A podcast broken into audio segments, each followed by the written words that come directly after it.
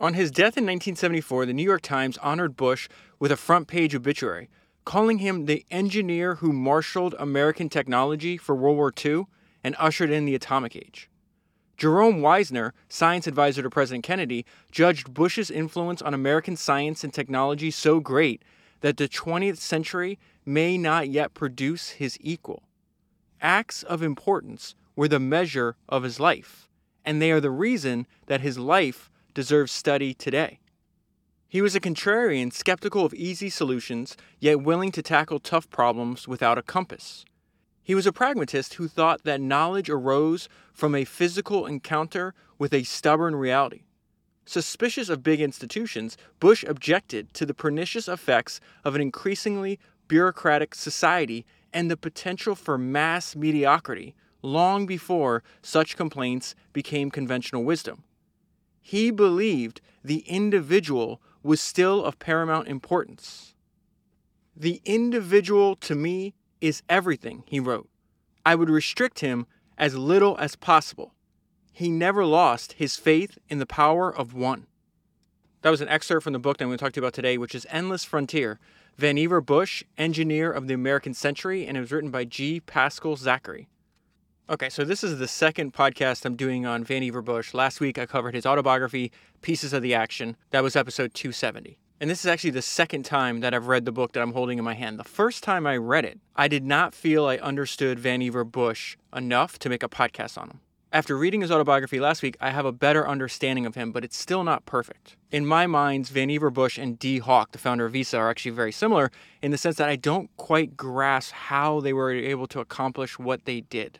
And I still feel that way even though I've read Dee Hock's autobiography twice. I just most recently did another podcast on his autobiography. It's number 260. But I just think there's too many ideas that are in this book that are going to be helpful to you and I for me to not do a podcast on it. And even that introduction, on the second page of that introduction, a lot of the way that Bush speaks and a lot of his beliefs are very much in line with his friend, Edwin Land. And discovering and studying Edwin Land was such an important part of my life that I've done six podcasts on him. I think I've read five or six books, multiple, uh, I think two or three of those books I've read twice. So I just want to go through a couple of these things uh, just on one page to just give you an idea because I guess the important part here is like studying Edwin Land and studying Bush. One of the main themes is they, they both had a profound belief in the individual capacity for greatness. So the note I left myself on this page was this is more on Bush's philosophy. A lot of this sounds like Edwin Land. And so it says he was a contrarian, skeptical of easy solutions, yet willing to tackle tough problems without a compass. He was a pragmatist who thought that knowledge arose from a physical encounter with a stubborn reality. He was suspicious of big institutions. Every single thing I'm saying is Bush's what Bush believed, but also Edwin Land believed the exact same thing. Uh, they objected to the pernicious effects of an increasing, increasingly bureaucratic society and the potential for mass mediocrity. And that's not hyperbolic. Edwin Land is a two time Harvard dropout. He winds up going, and MIT asks him to give a speech. This, I think, happened in the 1950s. And Land was worried that our education institutions at that, time, at that time got so bureaucratic. He said that a student would get a message. Uh, he's talking about MIT, for God's sake. He said a student would get a message that a secret dream of greatness is a pipe dream. And then he made the point that there's little connection between the way they're being taught and how the world actually works. And he says, he asks with passion, this is Edwin Land speaking, if this is preparation for life, where in the world will a person ever encounter this curious sequence of prepared talks and prepared questions? Questions to which the answers are known. And so Land's point is if they're able to survive this educational indoctrination, they may be good, but they'll never be great. And so you see in Bush's the way Bush would think about that is like we have we're essentially mass producing mediocrity. And finally, a belief that they both share that's related to what you and I are talking about right now. Uh, he believed that the indi- individual was still of paramount importance. The individual is everything to me. I would restrict him as little as possible. He never lost his faith in the power of one. And to me, that's why I think it's important to read books on Bush and to do podcasts about him because he wants to inspire other people to greatness. So the prologue of the book gives a absolutely fantastic overview of Bush. I want to uh, quote from there right now. It says he was the most politically powerful inventor in America since Benjamin Franklin. It says Bush came from an American line of can-do engineers and tinkerers, a line beginning with Franklin and including Eli Whitney, Alexander Graham Bell, Thomas Edison, and the Wright brothers. Bush tinkered with gadgets as a boy, co founded a radio tube company as a young professor, and designed the world's most powerful mechanical calculators in the 1930s, laying the groundwork for the advent of the digital computer and the information revolution made possible by this machine. During World War II, he advised President Roosevelt on science and technology and organized a successful effort to build the first atomic bomb, popularly known as the Manhattan Project. In 1945, he published two landmark essays that expressed a stunning vision of a future in which technology would serve humanity's highest intellectual and political needs. The first essay, As We May Think, predicted that new technologies would somehow deliver an unprecedented ability to receive and manage information. Uh, he's describing the world that you and I are living in, right? Thus improving the quality of life in untold ways. His words contain the germ of what would become the internet. The second essay, Science, the Endless Frontier, skillfully equated scientific and technical progress with national health and convincingly made the argument that government must finance independent researchers at levels far above those seen before the war. In fact, as I was looking for another book on Bush, this author, G. Pascal Zachary, actually just published. It's, it's another book. I'll leave the link in the show notes. It's called The Essential Writings of Vannevar Bush. It's a collection of 50 of Bush's most important essays. So I'm going to get the book. I think it's important because a lot, the reason I started studying him, and I told you this before on other podcasts, is like if you study, there's this gigantic economic explosion in American history that happens uh, during and after World War II, right? And when you're reading books about these founders, and uh, you know, I probably read, I don't know, 30, 40, 50 of them, Bush is in every single one. His writings and his ideas were influential to generations of technology company founders. And then this book goes into more of how he viewed the world. Bush saw the engineer as a pragmatic polymath. And he's going to describe here what that means. The engineer, he once wrote, was not a physicist, a businessman, or an inventor, but someone who would acquire some of the skills and knowledge of each of these and be capable of successfully developing and applying new devices on the grand scale. And that's important to you and I because he saw entrepreneurs as the people to organize these inputs and to convert the inputs into an actual product, practical product that could be used by other people. This realization that the engineer was the engine of the 20th century capitalism qualified Bush as the godfather of high technology and a leading proponent of industrial vitality through innovation. He co founded one company and inspired many others that formed the nucleus of the Route 128 high tech cluster near Boston at this time in American history. Bush's keen appreciation on the value of entrepreneurs made him a lonely advocate for economic dynamism when most economists welcomed the concurrent rise of big business and big government. That's an important point to pause on. He's having these views. These views are completely opposite. He's having these views in 1950. It's completely opposite to the world that he's living in, and it's why the author at the very beginning called him a contrarian. He was among the few who realized the curative power of new ventures. The best way to limit monopoly economic power, he insisted, was through the advent of small new industrial units, what we call startups today. For if these latter have half a chance, they can cut rings around the great stodgy businesses. And so not only did he have opinions, but he forcefully argued those opinions in writing, in speeches, in actions. So this is what I mentioned last week, where when you read Bush's words, it's clear that he's smart, he knows that he's smart, and he likes to fight. His philosopher king aura smacked of arrogance. He struck his critics as imperious, intimidating, and at times even a bully who harbored a relentless, perhaps insatiable drive for power. His intelligence, vitality, and candor impressed many. He enjoyed a good tussle, meaning a good fight, refused to back down from anyone, and when opposed, could explode in anger. He rubbed people in authority the wrong way, and he never shied away from a fight. He took as much ground as his opponent ceded. My whole philosophy is very simple, he told a few generals during the war. If I have any, this is actually a good idea. If I have any doubt as to whether I am supposed to do a job or not, I do it. And if someone socks me, I lay off. So I want to pull out a couple things from Bush's early life. His father, Perry, was uh, his hero. In his autobiography, Bush calls him the best teacher he ever had. And so this is an example of a lesson that he, his father taught him when he was five years old. Perry expected his children to be grateful for what they had and not to dwell on what they lacked. He had a kind of fearlessness in the conflicts of the world, which made him seem stoic at times. When his son was five, he joined his father at a funeral, only to break down in tears during the service. On the way home, Perry stopped his son his son's crying by saying, We've paid our respects to our dear friend, and we'll have happy memories of him. There's nothing more to be done. The younger Bush never forgot the lesson. The stiff upper lip suited Van. He grew self reliant, confident, and pugnacious. There was more to his combativeness than mere bravado. He was fiercely independent and a budding maverick. All these personality traits are appearing when he's a kid, and they're much more pronounced as he gets to be an adult. He did not like to be told what to do. He credited his ship captain forebears for instilling in him, quote, some inclination to run a show once I was in it.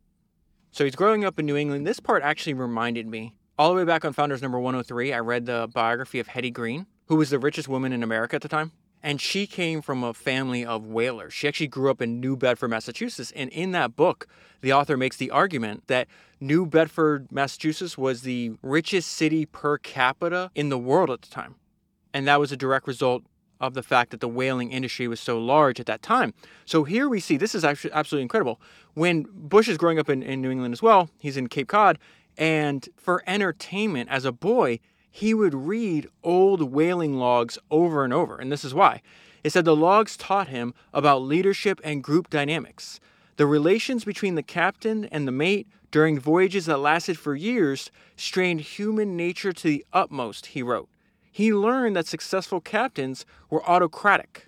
Let me actually pause in the middle of this paragraph. So he says he learned that successful captains were autocratic. It doesn't say how old Bush is when he's doing this, but let's say he's, you know, maybe 10 or 15 years old. That would mean since he was born in 1890, he's doing all this reading, let's say 1900, 1905, somewhere in there. About 110, 120 years later, I'm doing all these re- all this reading too.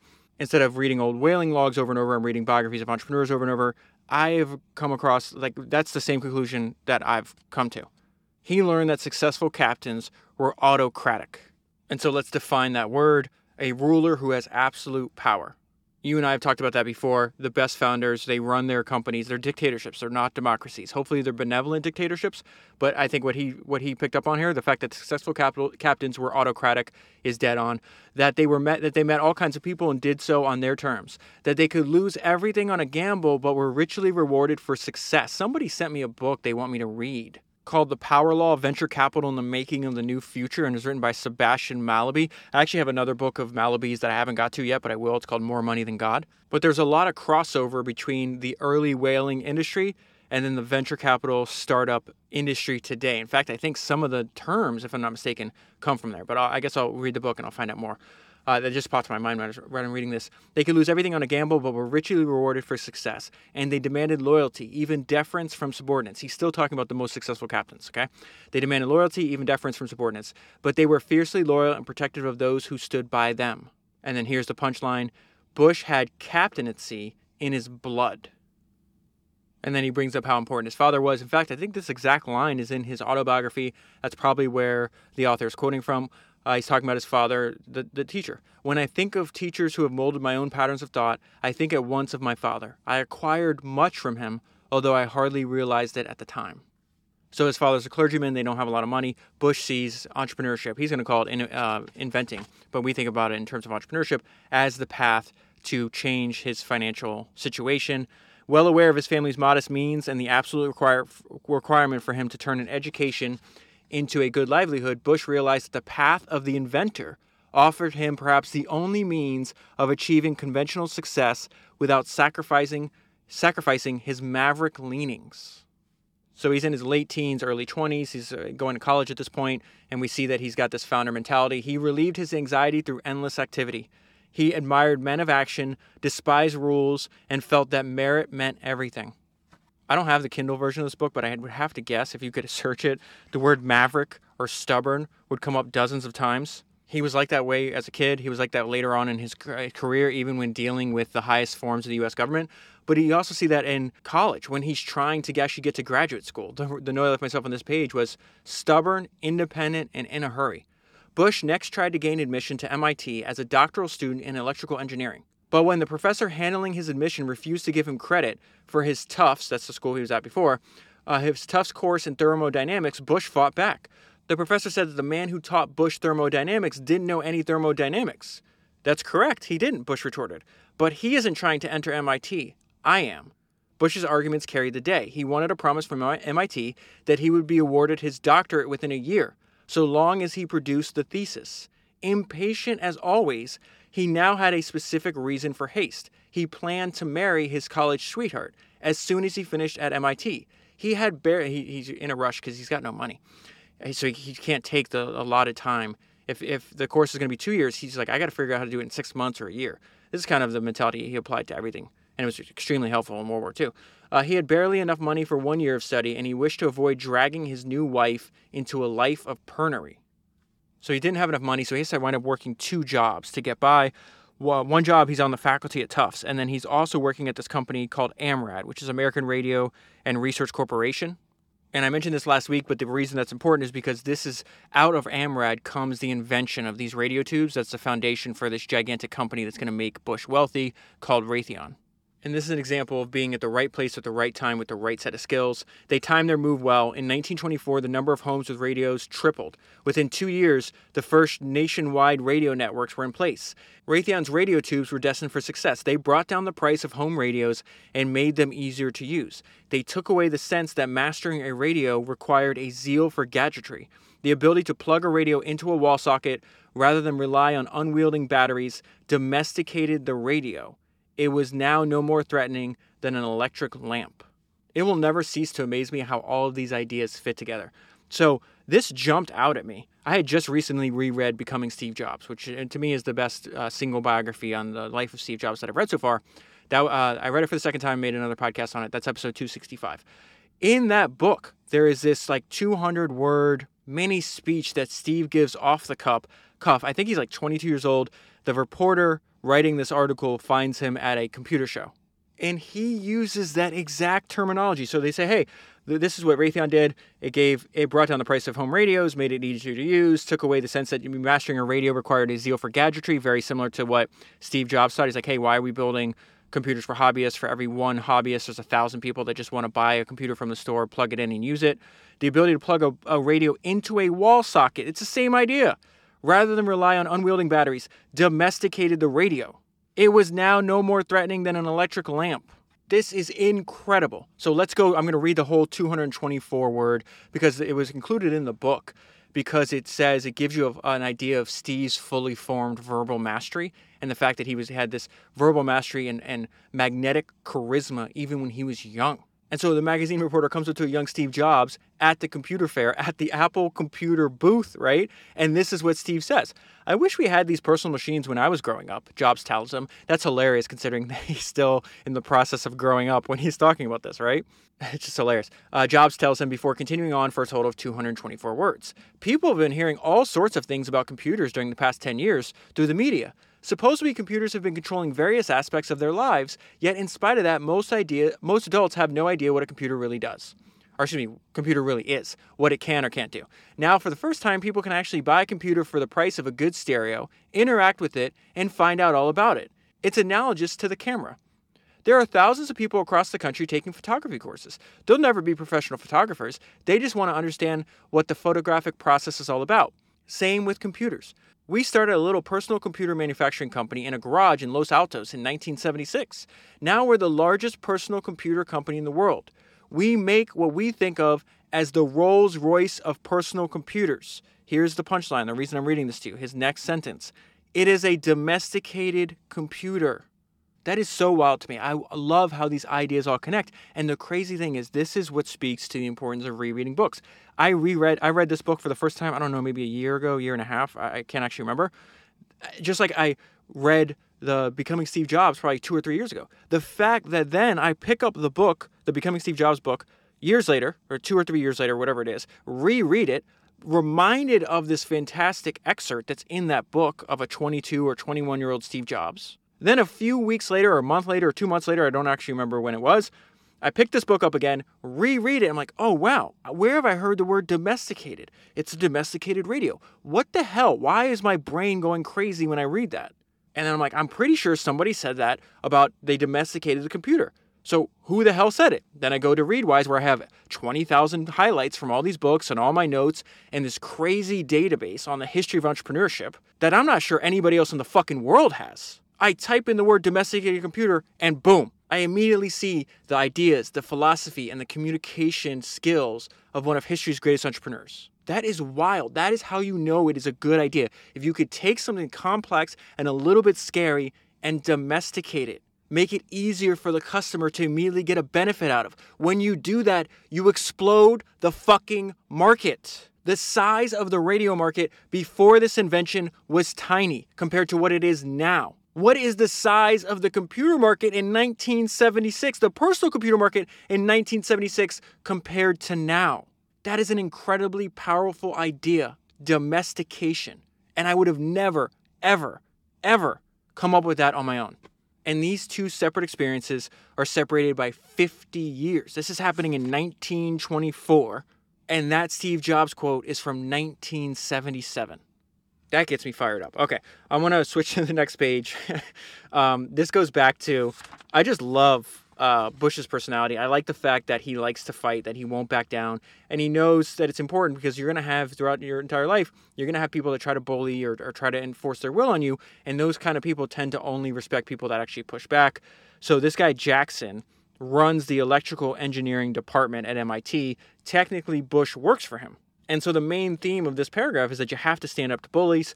He says, I remember one day uh, Jackson told me that he didn't like the way I was running a research lab. Bush said, I told him, if you don't like it, you can stick it up your rear end. We parted on those kind words, and I came home and told my wife, Well, I guess we're all through at MIT. Where would you like to go next? Maybe I can go out to Caltech. Do you want to go out to California? I asked her. The next day I went in and met Jackson, and you'd never know anything had happened. We walked down the corridor together, and you'd think that we were old buddies. But if you took it lying down, you'd get it in the neck. So actually, maybe that's a better punchline of that that paragraph. Don't take it lying down. And then this is Bush on his father's death. So it says with Perry's death, Bush lost his only hero. He had revered his father in a way that can only be defined as hero worship. While Bush had followed a vastly different path in life than his father, they had shared an outlook and a personality. They had never drifted apart either. In the last years of his life, this gives me goosebumps because I think about uh, like even if you have imperfect relationships with your family like you can fix that you can change that so i hope my kids describe me this way and i hope we have a relationship as they go off and become adults and, and live their own world where bush is an adult but he's still talking to his dad all the time and still having look at they have family dinners every week so it says while bush had followed a vastly different path than his father they had shared an outlook and a personality they had never drifted apart either in the last years of his life, Perry joined Bush for an evening meal every Sunday. So the phrase ceaseless activity is repeated over and over again in descriptions of Bush. This is another example of this idea where Marc Andreessen says that uh, in a startup, you only experience ever experience two emotions, euphoria and terror. That you're prone to flip rapidly from a day in which you're going to own the world, that you think you're going to own the world, and then the, to the next day you'll feel that your business is doomed. And so we see Bush going through that now. Bush found that all his striving for knowledge, status, and wealth had taken a toll on him. Though he generally succeeded in taming his nervous energies through ceaseless activity, it wasn't always poss- possible to exercise the demon of anxiety. He remained susceptible to bounce, uh, bouts of nervous tension throughout his prime years. These eruptions of anxiety were hard to predict, but undeniable all the same. I can't think of one person I read a biography about that did not experience that.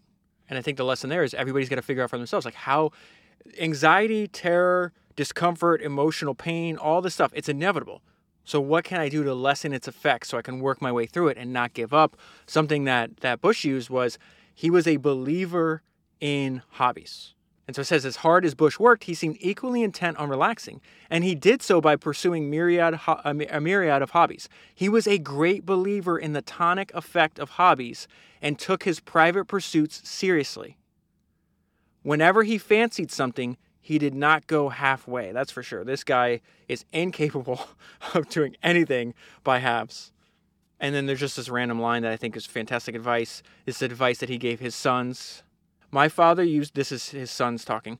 My father used the phrase justify the space you occupy, which graphically conveys a message. Justify the space you occupy.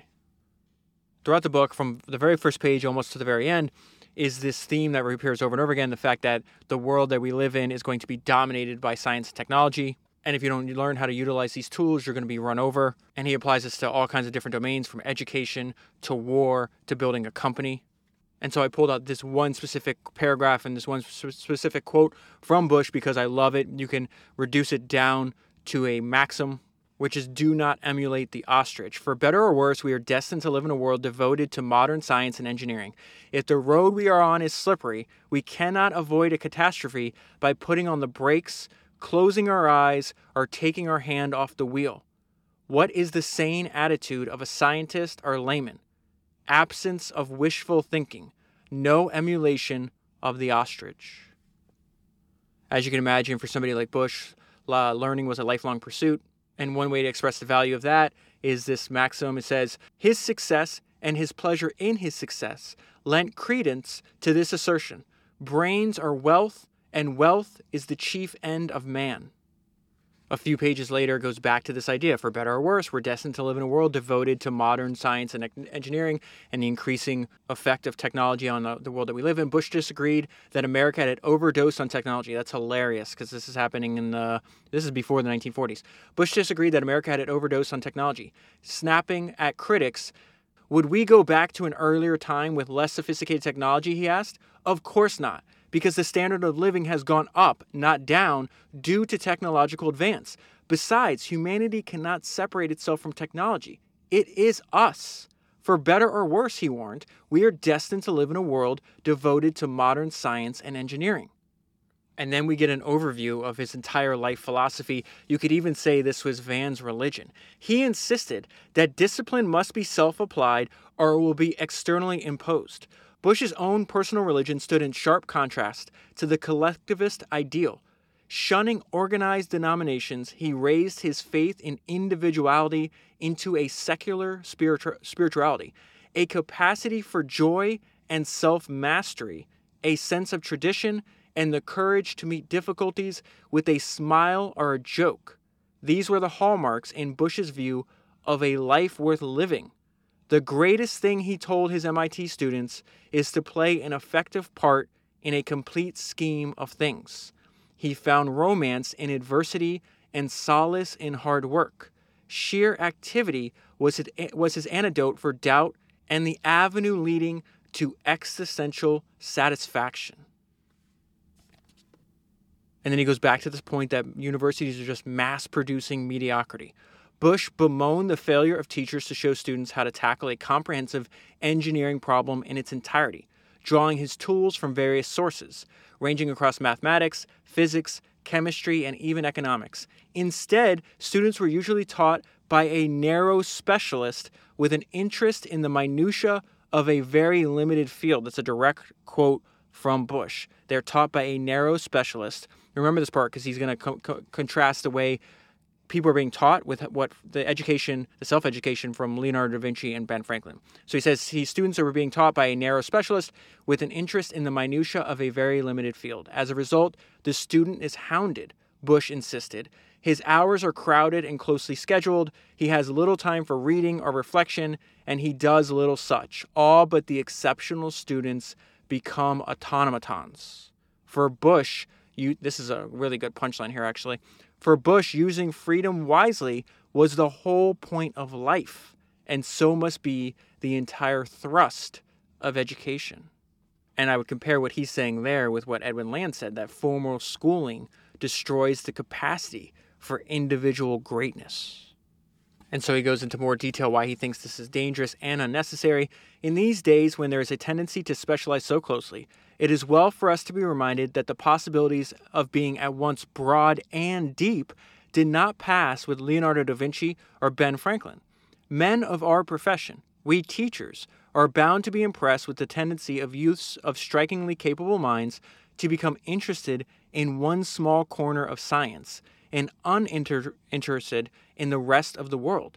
It is unfortunate when a brilliant and creative mind insists upon living in a modern monastic cell. We feel the results of this tendency keenly as we find men of affairs wholly untouched by the culture of modern science and scientists without the leavening of humanities. I'm going to pause right there. Think about what his friend Edwin Land said that he wanted to build a, a company at the intersection of science, and the humanities, or technology and the humanities. One most unfortunate product is the type of engineer who does not realize that in order to apply the fruits of science for the benefit of mankind, he must not only grasp the principles of science, but also know the needs and aspirations, the possibilities and the frailties of those whom he would serve. In other words, he's got to know the nature of humans. Another way to think about Bush is the fact that he's an evangelist for entrepreneurship, for inventing, for learning, and that he couldn't help himself. He would invent for fun. Bush was an irrepressible inventor. While an astute manager of research teams, he often pursued his grandest intuitions alone. For him, inventing was a calling, a way of life. Inventing was a game. He was good at it, and it relaxed and amused him. No matter how tight his schedule, Bush never stayed away for long from his own experiments. He would find sheer pleasure in tinkering. And then, out of his own experience, he realizes the need to develop some kind of tool for thought. And what he's going to describe here, so he, what I'm about to read to you here, he's thinking about this in the 1930s. He's going to describe the way you and I use personal computers today. He mused about ways to automate the activity of thinking itself. People trying to think straight, straight in the midst of complexity, as he often did, needed more than a device that just crunched numbers. They needed help in disciplining their random ideas. More important, they needed a way to manage the rapid, rapidly growing amount of documents and data that threatened to overwhelm the specialist and render whole fields incomprehensible to even the intelligent layman. Bush wondered if some sort of thinking machine might forestall what looked to be an, an, an inevitable information glut. And so not only did he have these thoughts, but he put them out. He wrote them. He shared them with other people. He spoke about them. In fact, I came across this paragraph a couple pages later after he's talking about, hey, I need a tool for thought. Like, what, if, what can we do here? What he's about to describe here, he's describing the Kindle, right, in 1936. So he publishes an article in Technology Review magazine, and he says he envisioned paper books being replaced by microfilm readers he outlined a device that would store and reproduce on a screen thousands of books. Okay, so now I gotta fast forward in the timeline because I gotta get to why Bush, the most important thing he ever did, and what he was most well known for, is this idea of being the liaison between government and industry and researchers. So I'm gonna read this whole part because I just think it's fantastic and it gives you an overview of why he was so important. Uh, then he tackled a crucial topic that, had, that so far had been ignored. This was the possibility of, quote, a liaison between government and industry and researchers arising in a time of stress. So I guess I should pause here. I just said I was going to read the whole thing and then I immediately interrupt myself. What we've already discovered is like how he he was like so far seeing. He's constantly finding himself at the right place at the right time with the right set of skills and being able to see on the horizon a need for change. And so this he's describing something before World War II, before I don't actually it might be it's uh, uh, before America is in World War II, I should say. So he's, he's got this idea. It's like, hey, in a time of stress, we're going to need to coordinate, and no, there has to be somebody coordinating between government and industry uh, and researchers, right? He soon made it clear that the stress he worried about was another world war. He hoped that the U.S. would not be drawn into another conflict, but if that happened, an organization that united government, academic, and industry researchers could prove of great value to the nation's military establishment. That was the idea he had before it actually occurred, and he was dead right. And this is why I feel quite quite strongly, he said, that it that if this organization of corporate research directors gets into healthy operative condition, it would also be an important factor, an important link in the chain between government and the industries of the country in times of stress for the purpose of the national defense. So, this is happening in 1938. The looming international crisis ended Bush's day days as a world-class inventor, and then he does something unbelievably intelligent here. He moves to DC, to Washington D.C.'s in anticipation before he's asked to do this, and this is why. Bush could not tell if the U.S. would be drawn into the war, but he considered moving to the nation's capital in, ca- in case it was. Washington is a central point, he thought, and I might be useful there in time of war. He did, and this is crazy, he didn't want to do this. He just thought it was the right thing to do. He did not relish the prospect of living so far from his cherished New England. Washington struck him as alien ground, and even visiting the city was an irritation to him. And then we see this repetition. He's repeating this idea that's said throughout the entire book. It applies to war, education, company building. This is happening. This chapter is on 1939 to 1940, so I think this is when he said it. It is being realized with a thud that the world is probably going to be ruled by those who know how, in the fullest sense, to apply science. And so, in the early days of World War II, before America jumps in, Charles Lindbergh, the famous aviator, gives this speech. You, you, probably know his name because he actually was the first one to make the first nonstop flight over the Atlantic. I think he flew from like New York to Paris. But, anyways, he gives this speech saying, Hey, the Germans are just so much, the German Air Force is just so much further ahead. There's no way we can compete with them. I've read in a bunch of different books that people thought he was like a Nazi sympathizer. I have no idea. I haven't looked into it. But the reason I'm bringing this to your attention is because I just love Van Bush's response. This his response to an enemy with superior technology. All right, cool. We're just gonna have to get smarter. I absolutely love this guy. Uh, Lindbergh left a mark on Bush, who did not easily easily accept influences. Lindbergh showed such respect for German air power that he usually uh, convinced listeners that the Nazis should be granted a wide berth. But Bush reacted differently to Lindbergh's scare tactics. He was impelled to action by the very threat which Lindbergh so forcefully presented. This is, I know I've repeated this over and over again, but this is a main trait of, of Bush that we have to get in. He likes to fight. Not one to retreat from a fight, Bush felt the country could keep its peace only by showing its strength. He wisely asserted that every innovation in war could be stymied by a counter innovation. He glimpsed around the curve of knowledge, exuding a poise and confidence, and that tomorrow's inventions would erase the advantage of today's dominant weapons. This is way before the invention of the atomic bomb. How crazy is this? He was all he was not unnerved by Germany's lead in military hardware. Neither did he accept American weakness. This is a little bit about Bush coming to respect FDR, even though he did not agree with his policies. He says Roosevelt wanted an inventive government rather than an orderly government. That's a really interesting idea to apply to, to, to companies.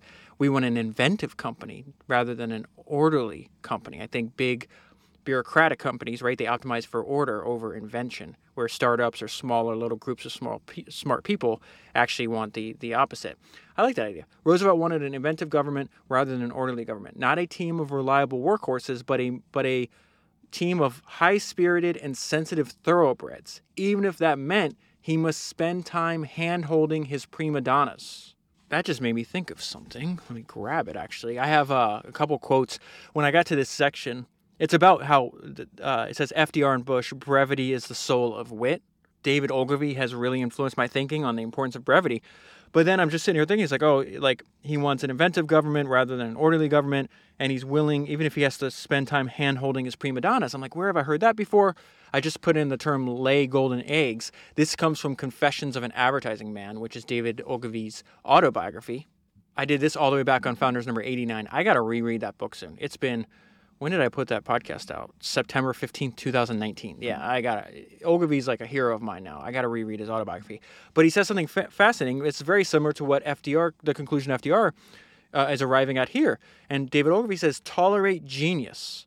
Conan Doyle wrote that mediocrity knows nothing higher than itself. My observation has been that mediocre men recognize genius, resent it, and feel compelled to destroy it. There are very few men of genius in advertising agencies or in any company anywhere, but we, we need all we can find. Almost without exception, they are disagreeable. Do not destroy them, they lay golden eggs. So let me repeat that even smaller. Tolerate genius. There are very few men of genius, but we need all that we can find almost without exception. They are disagreeable.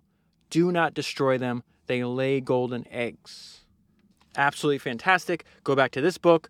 Bush was a high spirited thoroughbred and no doubt a prima donna. He pulled out a single sheet of paper that contained a crisp description of his plan for mobilizing military technology. Remember, brevity is the soul of wit. That's what we're talking about here. He pulls out a single sheet of paper that contained a crisp description of his plan for mobilizing military technology. Bush then steeled himself to answer tough questions, and he does it in like this. Uh, six point. There's like six. It's number one through six, like basically bullet points of what's like what he has in mind. So he says he steeled himself to answer tough questions from the president. But Roosevelt had already made up his mind. After a few casual comments, he wrote, "Okay, dash FDR." This is what he would do throughout the war like you send him in information like you you need uh, authorization to do something whatever the case is this communication the way he the fdr would communicate think about all the stuff he's managing at this time. It's got to be insane right? And that it, that's what you were looking for. You wanted okay dash fdr on the uh, like on the paper back to you. Dash, dash fdr on the single sheet of paper. Bush was elated. He had his endorsement and it had come in less than 15 minutes and so Ogilvy's religion, David Ogilvy's religion was brevity. I'm going to quote from a couple different, I have all these highlights saved from his books. This is from Ogilvy on Advertising. He says, I ask you to forgive me for oversimplifying some complicated subjects and for the dogmatism of my style, the dogmatism of brevity. We are both in a hurry. And this is also why his love of brevity is why I think David Ogilvy may be the, the single best writer that I've ever read any books from uh, it says Ogilvy believed in a model of clarity and brevity. His ideas gained powered, gain, gain power rather, from a terse, compact writing style. I believe in the dogmatism of brevity. All of the books, and I'll leave a link uh, in the show notes and available at founderspodcast.com to list all the different um, books I've read and podcasts I've made about Ogilvy. But what I try to convince people is like, listen, just right now, go go on Amazon, go wherever you buy your books, order the unpublished David Ogilvy. It's like a collection of memos and writings he did. These were internal things. These were not meant for external publications. It's you don't have to read the book and it's like a collection of just ideas. Just put on your nightstand, put it somewhere out on your desk, whatever. Pick it up, read it for two or three minutes, five minutes a day, whatever it is. It's going to prompt thinking and ideas in just a few minutes. It's absolutely fantastic. But it's a great description of his like terse, compact, uh, you know, writing style. More quotes from Bush here. I'm going to read his quote first, and then I'm going to read what my thinking, like how can we apply it to what you and I are doing.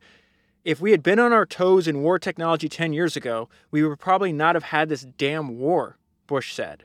And so my thinking is how do we not fall behind with technology inside of our companies? Something that appears over and over again in these biographies is that uh, these people have personal mottos. Uh, Teddy Roosevelt's personal motto get action. Uh, Ernest Shackleton, the, fam- the famous polar explorer, by endurance we conquer. Stan Lee, the creator of Marvel, had a personal motto. He says, uh, ever upward. And this is Bush's personal motto. He actually kept this on his desk. It says, if the person was especially sharp, he might even understand the Latin phrase that Bush took, that Bush took for a personal motto. It translate, translate when translated into English, it meant, "Don't let the bastards get you down." Don't let the bastards get you down was his personal motto. That's hilarious. This is Bush's advice on how to have meetings.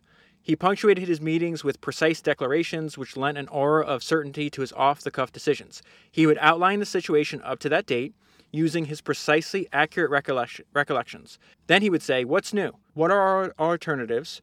What are the pros and cons of each? Then we'd kick those around. Then he'd say, Well, it looks like we should do so and so. But if we do that, what are the pros and cons? From this winnowing process, a decision would arise. He'd then say, We'll do that, we'll move. He would not dilly dally. And then it goes into using technology to develop these unprecedented weapons of war. But I found one paragraph in this section jumped out at me because it's describing what role Bush played, and it really sounds like the role of a great founder, right? So it says uh, Bush's role would not be to build more powerful bombs, but to organize the experts who would he would not immerse himself in the making of any special weapon, but become the father, in a sense, to all weapons that would spring from his lab. He would sustain his far flung researchers financially and organizationally, protect them from arbitrary demands of others in government, and in the end, shepherd the fruits of their labors onto the field of battle. And then this is just an amazing description because with, with FDR, General Groves, Oppenheimer, and Bush, they're really operating in a hidden world that very few people know exists.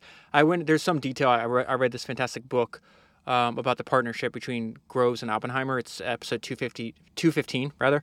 If you haven't listened to it, it's called The General and the Genius, Groves and Oppenheimer, the unlikely partnership that built the atom bomb. And of course, Bush is in that book as well. But this was just one paragraph. It's just fantastic writing I wanted to share with you because it's a way to think about the Manhattan Project. Throughout the war, Bush shared in a secret world. This secret world was like a box within a box, a hidden room behind, behind the wall of war. It had its own rules, or rather, no rules.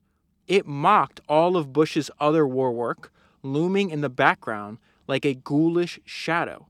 With the passing of each day, the shadow grew larger and larger until it engulfed everything in sight. This was the new world of the atomic bomb. And then a few pages later, just two sentences here that I think are very important because Bush has got a giant ego, but he's got to subjugate his own ego in service of the country. And so this is how Bush saw his role in this project. Bush saw his role as the relayer of reliable opinions from scientists in the trenches to Roosevelt and his aides. He did not mind serving as a messenger, provided he believed in the intelligence and judgment of those who had written his script. So, something Bush has mentioned multiple times, he mentioned in his autobiography, mentioned in this book, he talks about how rough and tough. He's like, we live in a tough world. The direct line is we are living in a real and tough world. And I think that statement is informed by all the things that he had to live through and just saw that you have to do when your survival, your literal life and death survival is on the line, that you have to be willing to do whatever is necessary to actually win.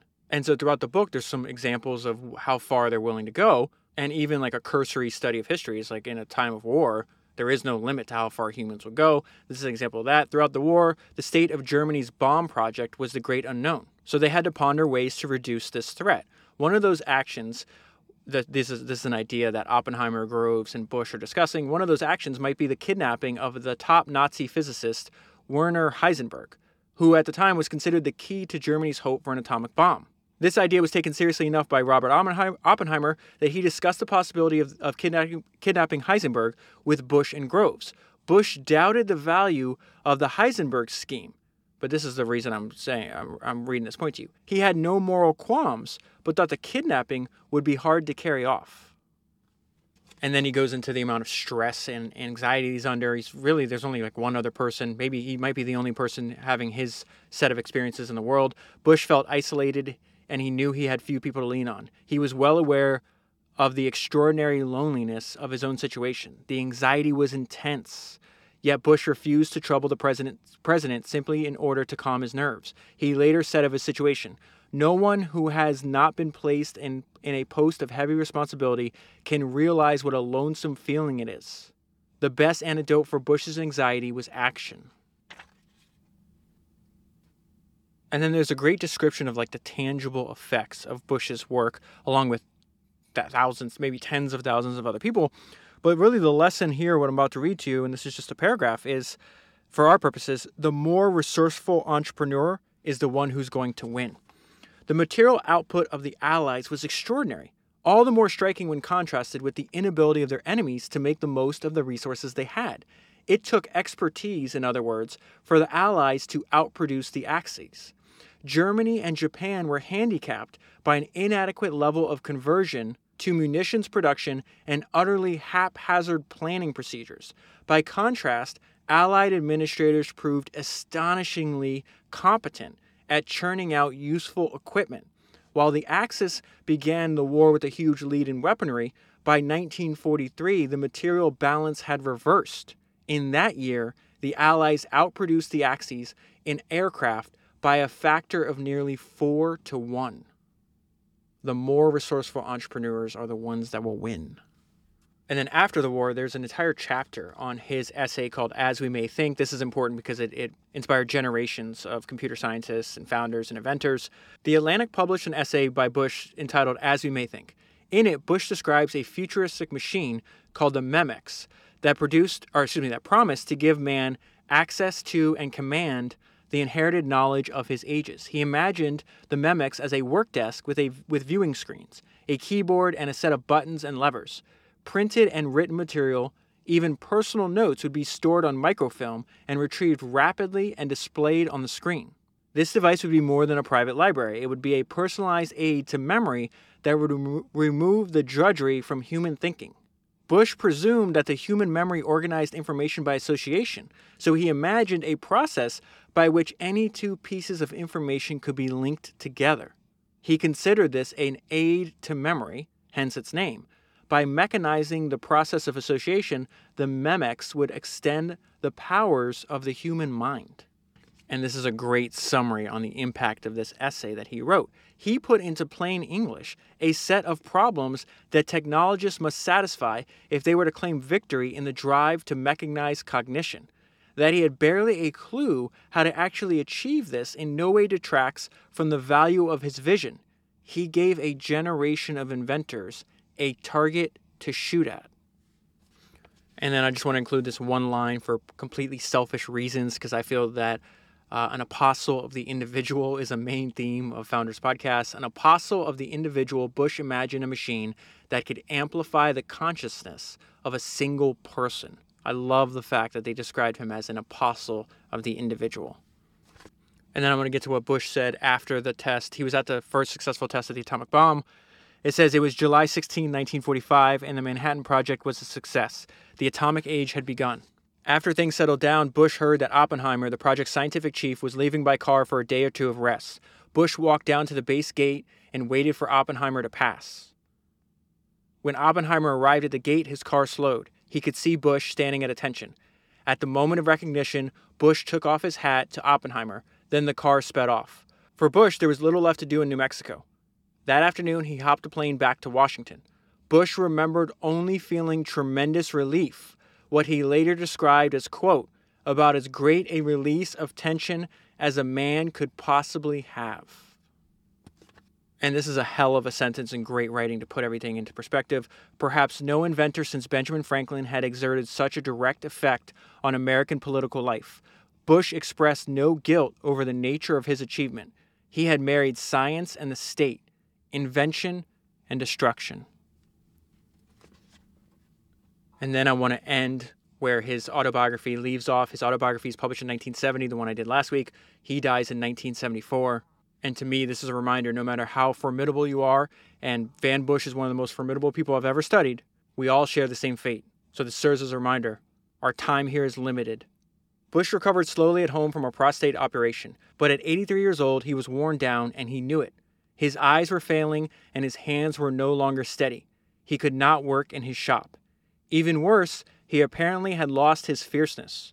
He missed his wife Phoebe, who had died five years earlier, and often just stayed in bed. Maybe his age is against him now. He just wants to lie there, his housekeeper said. We are all in hopes that he will get mad enough someday and get up and get the show on the road again. But Bush felt his melancholy. Compared to his illustrious past, his present life meant almost nothing.